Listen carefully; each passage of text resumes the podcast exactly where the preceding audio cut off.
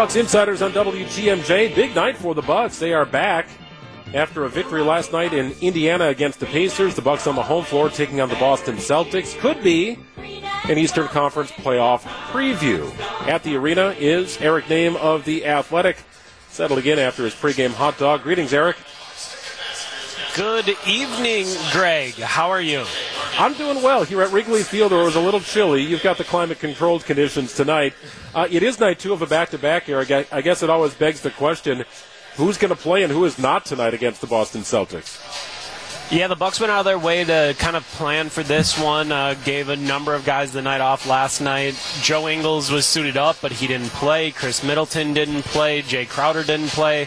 Um, they really tried to load up and get themselves ready for this one because it is not just a back-to-back. This is their fifth game in seven nights. Uh, so this is, I mean, if you're talking about a test and kind of everything that you're looking at, this is about as hard as it gets in the NBA schedule. Five and seven is it really at the very edge of how far someone will push you and how far they're willing to go. So uh, this is this is a tough one, and you know I, I, think you saw how difficult it can be. You looked at that game in Denver. Uh, the Bucks started off four of nine from the three point line, and then I think they made five of their final 26 from the three point line uh, to finish up that game in Denver on the second night of a back to back. It can be really tough. Uh, I, I think the hope is that they rested enough guys last night that everyone will be good to go in this one, and, and we can get a true playoff preview. But there is always the chance that that just doesn't happen. So we will see as, as this game unfolds.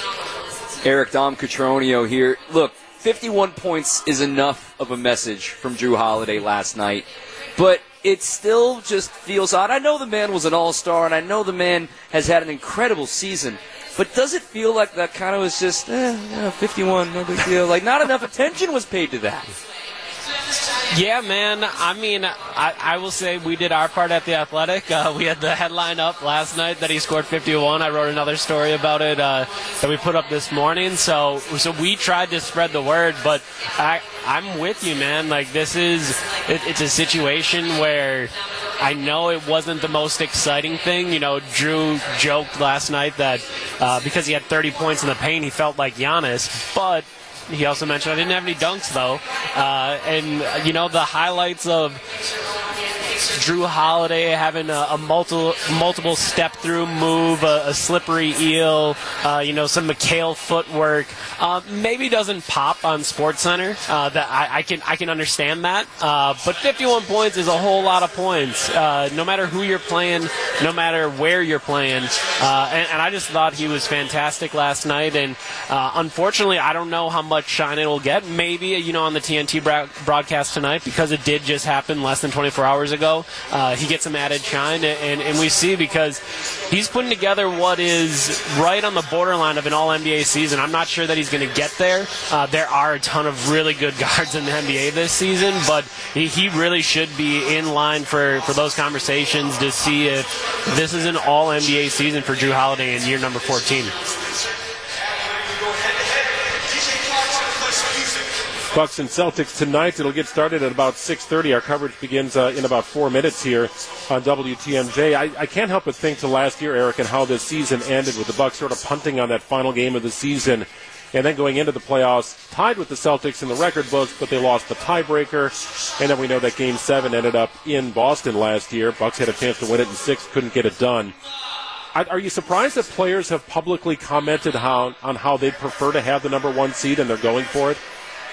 Well, you're going to hear it on Bucks pregame coming up here in a couple minutes as they will play for you Mike Budenholzer's pregame. But uh, Mike Budenholzer was surprised to hear that his players had said that as publicly as they have. Uh, so yes, I was surprised. This is not something that this Bucks team tends to say. They they over and over again tell you that they are just trying to get better every day.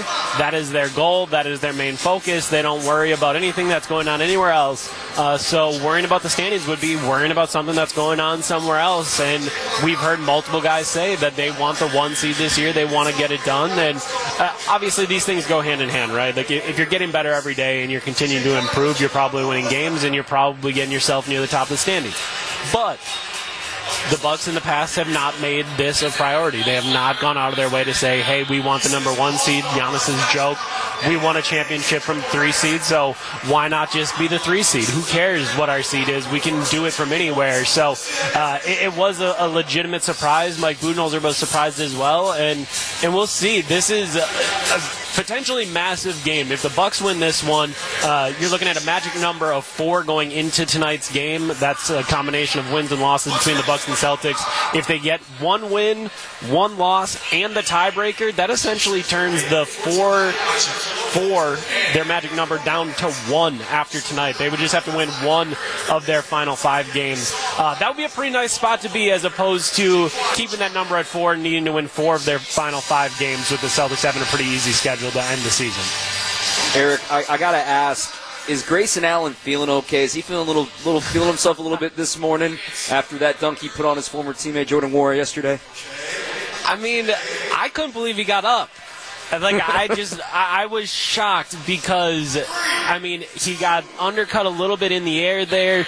He's ended up being per- perpendicular to the floor, and I mean maybe it's like uh, an NBA floor is a bit of a trampoline that he just hit it so hard that it popped him right back up. But I mean he was up quick after that. But we were joking with him after the game, and he was like, "Yeah, you know everyone was so excited, everyone was so hyped. I just got up and, and I felt okay, but." I sat on the bench for a little bit and I was like, ah, that actually hurts. Um, so I was surprised not to see some sort of uh, hip soreness or anything like that, even if it was just to mention that he's probable or questionable for tonight's game. Uh, but I guess that maybe the adrenaline's going on a little bit further and, and he just wants to be out on the floor for this game against the Celtics tonight. Yeah, you missed the dunk. You probably stay on the ground a little longer. You make the dunk and you're up and you're hooting and hollering. No doubt about that. Eric Nehm of The Athletic. Read his work every day. And subscribe. It really is a treat to read Eric's work each and every day in The Athletic. Bucks and Celtics tonight should be a great one. Eric, always appreciate your time, my friend. We'll talk soon. Sounds good. Thanks for having me.